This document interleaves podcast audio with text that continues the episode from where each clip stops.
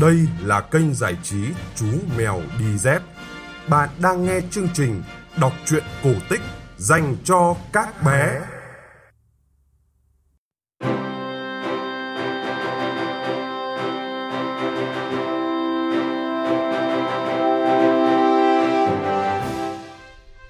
Các bạn nhỏ thân mến, trong chương trình kể chuyện cổ tích 9 giờ tối nay, chú mèo đi dép sẽ gửi tới các bạn câu chuyện Ngọn núi pha lê.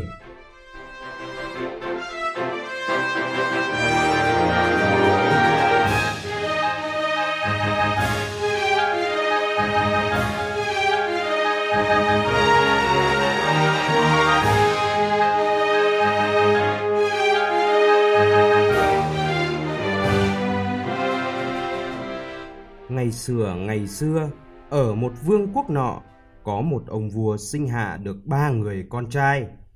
Một hôm, các hoàng tử tâu xin đức vua. Thưa vua cha tôn kính, chúng con sắp đi săn, xin cha hãy cầu phúc cho chúng con.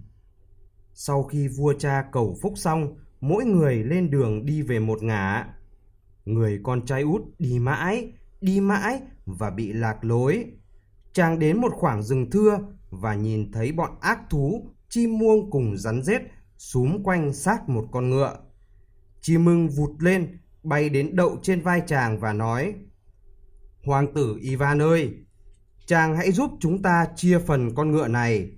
Đã 30 năm nó nằm ở đây, cả bọn tranh cãi nhau mãi mà vẫn không nghĩ được cách chia nhau. Hoàng tử liền xuống ngựa, chia cho bọn ác thú phần xương, chim muông hưởng thịt, rắn rết bộ da, còn cái đầu là của kiến. Cảm ơn hoàng tử Ivan, chim ưng nói, vì công lao to lớn này, hoàng tử có thể biến thành chim ưng trói lọi hoặc biến thành bất cứ loài nào nếu chàng muốn. Hoàng tử Ivan vừa vỗ xuống mặt đất ẩm, chàng đã biến ngay thành chim ưng dũng mãnh, lượn vòng rồi bay đến vương quốc xa xôi mà ở đó hơn một nửa lãnh thổ bị chìm trong núi pha lê. Hoàng tử bay thẳng vào cung điện, sau khi hiện lại thành một chàng trai tuấn tú, chàng hỏi người gác cổng. Chẳng biết nhà vua của các người có nhận ta vào giúp việc trong cung không? Người gác cổng trả lời, làm sao hoàng thượng của chúng ta lại có thể từ chối một chàng trai trẻ đẹp và tuấn tú như vậy được? Thế là hoàng tử được vào hầu hạ đức vua. Chàng sống trong cung một tuần, rồi hai tuần, và sang đến tuần thứ ba thì công chúa xin với vua cha. Tâu vua cha, xin vua cha cho phép con và hoàng tử Ivan được dạo chơi trên đỉnh núi Pha Lê. Nhà vua chấp thuận, đôi trai gái nhảy lên lưng tuấn mã rồi họ ra đi. Đến gần núi Pha Lê, bỗng nhiên có một con dê vàng từ đâu đó nhảy ra. Hoàng tử liền phóng ngựa đuổi theo, đuổi mãi mà không sao bắt được dê vàng. Chàng đành quay lại thì công chúa cũng đã biến mất. Biết làm thế nào bây giờ, còn mặt mũi nào mà gặp lại nhà vua nữa. Hoàng tử bèn cải trang thành một ông lão già nua, già đến nỗi không ai có thể nhận ra chàng. Ông lão đi đến lâu đài và tâu xin với đức vua. Muôn tâu bệ hạ, xin ngài hãy giao cho kẻ hạ thần này được chắn dắt các súc vật của ngài. Nhà vua chấp thuận nói, được lắm, nhà ngươi sẽ làm người chăn súc vật cho ta. Nếu như rắn ba đầu đòi ăn thịt bò, thì nhà ngươi cho nó ba con. Nếu rắn sáu đầu thì cho sáu con. Còn nếu thấy rắn mười hai đầu thì hãy đếm cho nó mười hai con. Thế là hoàng tử Ivan lùa đàn súc vật qua nhiều ngọn núi, quả bao thung lũng.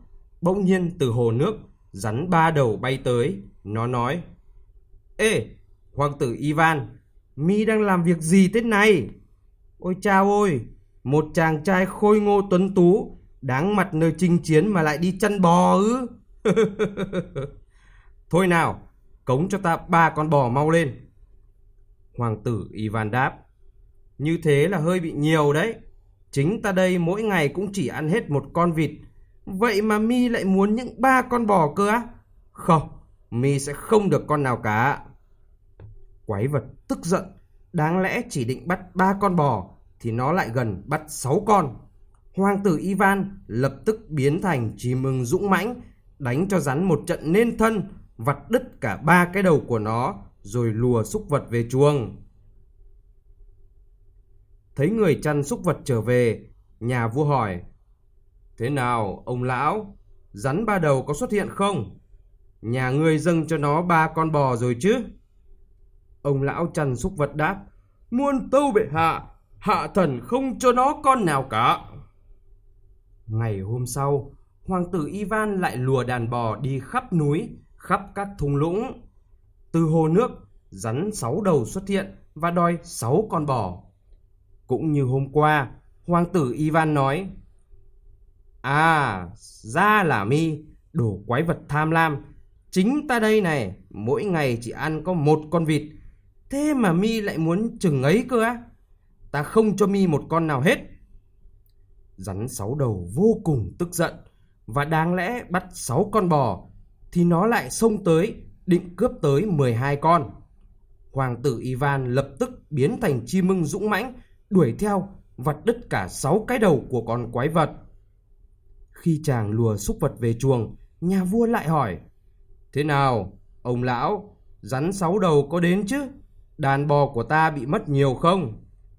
Ông lão thùng thẳng đáp lại Đến thì có đến đây, nhưng chẳng lấy đi được một con nào cả, thưa quốc vương. Đêm khuya, hoàng tử Ivan biến thành con kiến và bò theo kẽ nứt của núi Pha Lê. Chàng nhìn quanh và thấy công chúa đang ngồi. Hoàng tử lên tiếng, chào công chúa, sao nàng lại rơi vào chỗ này? Công chúa buồn rầu nói, Rắn 12 đầu bắt em về đây, nó sống ở hồ nước của vua cha, trong người con quái vật có giấu một cái hòm, trong hòm có một con thỏ, trong con thỏ lại có một con vịt và trong con vịt là một quả trứng. Trong quả trứng ấy lại có một hạt giống. Nếu lấy được cái hạt đó thì mới làm tiêu tan núi Pha Lê và mới cứu được em ra. Sau khi nghe xong những lời chỉ bảo của công chúa, hoàng tử Ivan bò ra khỏi núi, trở lại thành người chăn súc vật và lại lùa bò đi chăn. Bỗng nhiên, rắn 12 đầu xuất hiện, nó nói: "Ê, hoàng tử Ivan, mi đang làm việc gì thế? Cớ sao một chàng trai tuấn tú như mi lại không đi chinh chiến mà lại nhận việc chăn bò? Thôi nào, đem cho ta 12 con bò mau lên." Hoàng tử Ivan đáp lại như những lần trước. Nhiều quá đây. Chính ta đây mỗi ngày cũng chỉ ăn có một con vịt mà mi lại muốn những từng ấy con bò cơ á? Hai bên bắt đầu đánh nhau. Hết hiệp này đến hiệp khác, cuối cùng hoàng tử cũng chiến thắng. Chàng xẻ thân quái vật ấy ra và thấy cái hòm bên ngực phải. Trong hòm là con thỏ, trong con thỏ là con vịt, trong con vịt là quả trứng và trong quả trứng là một hạt giống. Chàng liền cầm lấy hạt giống, đốt cháy nó rồi dí nó vào núi pha lê Thế là chỉ trong chốc lát, cả quả núi đã bị tan biến. Hoàng tử Ivan đưa công chúa về với vua cha. Nhà vua vui mừng khôn xiết nói với chàng. Người hãy làm con rể của ta đi. Thế là đám cưới linh đình được tổ chức. Ai cũng được dự tiệc và tất cả đều ăn uống no say. Các bạn vừa nghe xong câu chuyện cổ tích Ngọn núi Pha Lê phát trên kênh giải trí Chú Mèo Đi Dép các bạn nghĩ sao về câu chuyện này? Hãy để lại bình luận của mình nhé!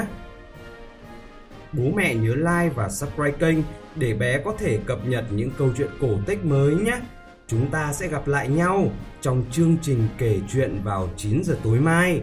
Còn bây giờ, xin chào và chúc bé ngủ ngon!